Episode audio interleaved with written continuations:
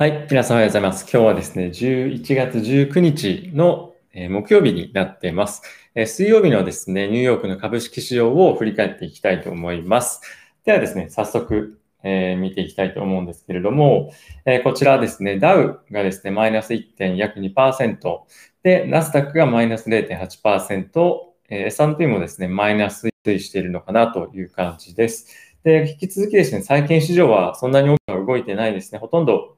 え動きなしといったような状況です。で、原油先物価格なんですけれども、えこちらになりますが、えまず原油ですね、これ0.5%、え減少していて、まあ、少し、あすみません増、え増加していて、まあ、少し動きはあるものの、まあ、そんなに大きい動きではないという感じですかね。まあ、ただ、少しずつではあるんですが、やはり景気の回復っていうのが少し期待されているのか、原油だったりとか、えー、こういったところはですね、少しずつ上がってきているような状況に、えー、ここ最近はなっているという感じな形になっています。えー、今回もですね、改めて、えいろんなニュースが出てきているだけ幅広いセクターで下げているっていうのは、まあ、少しなんとなく全体として、え危機感っていうのがおそらくコロナにかなっていうところと、あとはですね、えー、好材料っていうものがマーケットからもう消えてると。もうワクチンも。で、ここでちょっとひときわ目立つのが、テスラの10.2%の上昇っていうのではありますね。で、これが、えテスラのチャートなんですけれども、え9月につけたですね、えこの高値の、え502ドル50セントっていうところを今目指していってるような状況ですね。はい。なので、まあ、こういったところが非常に注目の銘柄の動きだと思うんですが、他にはですね、ちょっと見てみたいのが、えー、と、ズームですよね。ズームここ最近、えー、下がってはいたんですが、少し買い支えられているような感じはありますよね。今日も全体が大きく下げている中で、えー、ズームもですね、1%、3%ぐらいですかね、え、上昇しているというような形になってきていて、えー、ズームも下げが止まってきているんじゃないかなと個人的には思っています。えー、まあ、実際はですね、決算もうすぐ出てきますけれども、そうですね、12月の4日出てきますけれども、ここで非常に強い決算が出ることで大きく上に戻すんじゃないかというような形で見ている方も大きくいらっしゃいますし、僕も実際にそう見てます。なので、今後決算を鑑みてどういうふうにマーケットが反応していくかっていうのは非常に楽しみな銘柄なんじゃないかなと思っています。で、えニュース見ていきたいと思うんですけれども、まずはですね、こちら、えー、CNBC のニュースなんですけれども、これはですね、FDA がコロナのワクチンのファイザーとバイオンテックのものなんですけれども、12月の前半に会合を行って、で、かつそれに対して、承認をするというようなことをですね、今計画しているということなんですね。で、まあ、思ったよりはですね、ちょっと遅いなっていう感じはあるんですが、えっ、と、まあ、今週、もしくは、え、来週の週明けぐらいに、もう数日中というふうに言ってるんですけれども、ファイザー、バイオンテックは、今回のワクチンのですね、えー、なんですか、早期申請っていうのを出すというふうに、え今言っている状況です。なので、まあ、早く期待、あの、期待感というのがですね、かなり高まってはいたものの、まあ、12月になるということで、まあ、少し若干、えー、トーンダウンっていう感じのさせるようなニュースなんじゃないかなと個人的には思っています。で、えー、ウォール・ストリート・ジャーナルの本を見ていきたいと思うんですけども、今申し上げたファイザーのワクチンなんですが、以前はですね、90%の有効性というニュースが出ていたんですけども、ここに、あるように、95%と最終的には結果が出ましたということですね。なので、思った以上に、このファイザー、バイオンテック、プラスモデルナのワクチンというのは有効性が認められているということで、ね、期待もやはり高まっているんじゃないかなと思ってますね、効果に対して。で、他ですね、えー、僕が個人的に注目なニュースは、この Apple ストアでのですね、30%の手数料っていうのがですね、15%に切り下げられると。で、対象はどういうものかっていうと、App Store での売り上げが1億円、まあ、日本円で約1億円以下のものとなってるそうです。で、これはですね、えー、厳密な数値っていうのは出てはないんですけれども、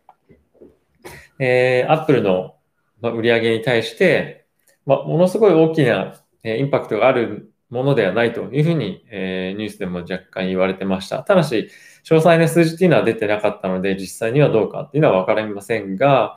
えー、っとですね、やはりここ最近の独占基準に対しての対応策ということがこういったところで徐々に出てきてはいるなという感じですね。で、少なからず、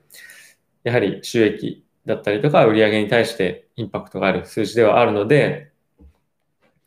今後もですね、引き続き注目していきたい関連ニュースなのかなと思っています。はい。で、こちらですね、ファイナンシャルタイムズのニュースなんですけれども、こちら赤でハイライトされているものがですね、アメリカで、えファイザーとバイオンテックが、のワクチンがですね、承認された後に、え24時間以内にですね、承認から24時間以内に、えワクチンの発送が行われる準備が今されているということになります。なので、もう可能な限り早い段階、タイミングで国民に対してワクチンを提供していこうという意思がこういったところから現れているのかなと思います。まずはですね、アメリカのスペシャルワーカーの方と、あとは高齢者、かつ、まあ、かつじゃないですね、高齢者と、あとはですね、もともと持病を持っていてコロナにかかった時には合併症などを発症しやすい方々に対して発送が行われるということなんですね。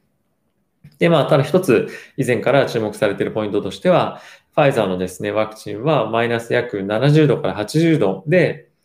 保存されないと、まあ、長く持たないという形ではあるので、ここがまあ一つ懸念点ではありますね。なので、大きい、しっかりと施設を持った病院ではないと、こういったワクチンの受け入れはできないということですね。はい。で、えー、他注目のニュースなんですけれども、こちらですね、えー、NVIDIA の決算出てましたけれども、非常に中身も良かったんですが、マーケットはですね、ほとんど動かずというような状況でして、ちょっと、えー、驚きなんですけれども、1%すら動いて、さっき見たらなかったですね。なので、えー、やはりちょっと、ここ最近の地合、やっぱコロナに関連しての、えー、地合っていうものの心配っていうのはあるのかなというところと、あとは、やはり好材料っていうものが、これから先に見られないということから、まあ、決算は良かったんですが、えー、なかなか買いが進まないというような状況ですかね。うんまあ、実際にバリエーションとしても高いっていうのが、やはりこういったところから見られるんではないのかなと、えー、思っています。はい。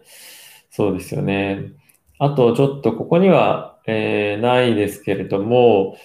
えっ、ー、と、Shopify ですね。あの、ここに少しマーク出てますけれども、Shopify が、えっ、ー、と、昨日ツイッターでも少しツイートしたんですけども、インスタグラムの方で、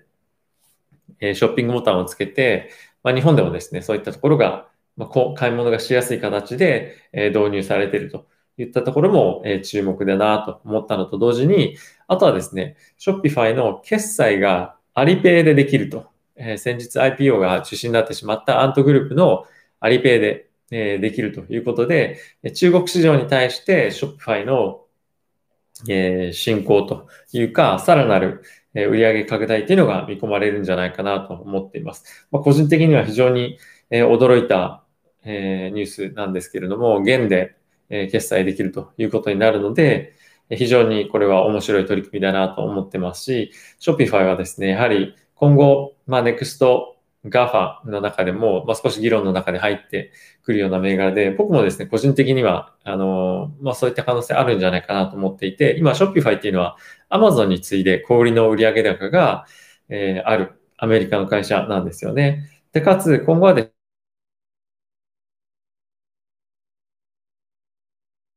すね、個人で活動出てくると。プラス、あとはですね、やはりシームレスなショッピング経験というのが非常に今後は期待されているということから、Shopify の需要っていうのは非常に高まるんじゃないかなと思っています。はい。まあ、ショッピングの仕方として誰かが来てるとか、まあそういったものから、これ画面で見ながら、インスタグラムとか、まあその他のアプリでも、えー、買いやすくなるっていうのは、まあ購買意欲をそもそもそそるようなあのショッピングのさせ方だなと、えー、思いますし、まあそういったあの手軽なショッピングの需要っていうのは、えー、まあ、若い世代って言ったらおかしいですけど、えー、そういったところからも非常に多くあるんじゃないかなと、個人的には、えー、思っています。はい。ですね。で、今後ですね、マーケットどういうふうに動いていくか。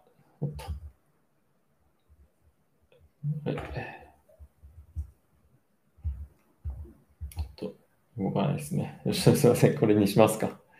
えっと、マーケットがですね、まあ、今後イベントを探していくというような状況ではあるんですが、えー、もう年明けにならないとですね、おそらく何も出てこないんじゃないかなと思います。選挙関連もですね、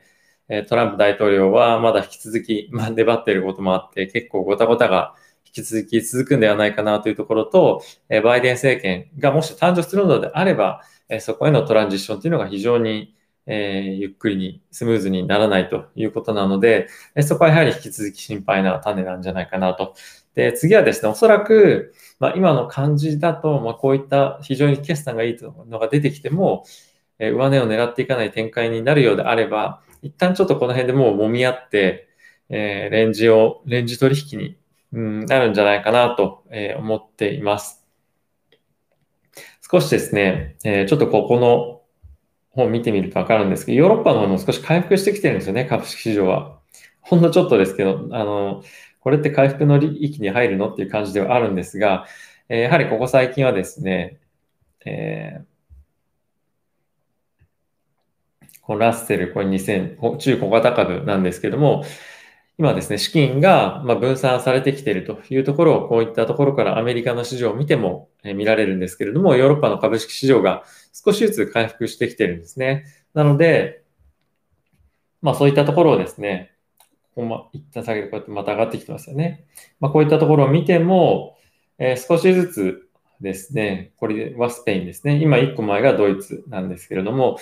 やはり少しずつ戻ってきているということもあって、資金の分散化っていうのが、まあ、より進みやすい状況にもしかしたらなる、なってるんじゃないかなという感じです。はい。なので、結構ですね、えー、ネットを見てても、まあ、資産の分散化が進まないんじゃないかとか、まあ、そういったことが囁かれてますけれども、今実はですね、マーケットに、えー、どれぐらいだろう、300兆円ぐらいですかね、まだ現金として眠っていると言われています。で、これは、まあ、年末年始とか、えー、まあ、そういったところで、まあ、お金が出てくるかどうかについてはちょっと不透明なんですけれども、まだまだですね、投資されてないお金、機関投資家のお金が非常に多くあるということがあるので、その分散が進む、進まないというか、今投資されているものの分散が進む、進まないとかっていう話よりも、今現金として座っているものの分散投資というのが今後進んでいくというようなえー、見方なんじゃないかなと個人的には、えー、思ってます。なので、どっかが、まあ、今回、あの、ナスダック少し売られてましたけども、まあ、そういった動きも一部あるものの、えー、眠ってるお金、座ってるお金が分散して投資されていくっていうことが今後見られると思うので、えー、全体的なマーケットの押し上げに期待をしていきたいなと思っています。はい。ということですいません。ちょっとカメラトラブルになってますけども、えー、引き続きですね、こんなような形で毎日皆さんにマーケットの振り返りと注目ニュースをお伝えしていきたいと思いますので、今後とも、えー、ぜひよろしくお願いします。ということで、皆さん、今日も、えー、良い一日をお過ごしください。いってらっしゃい。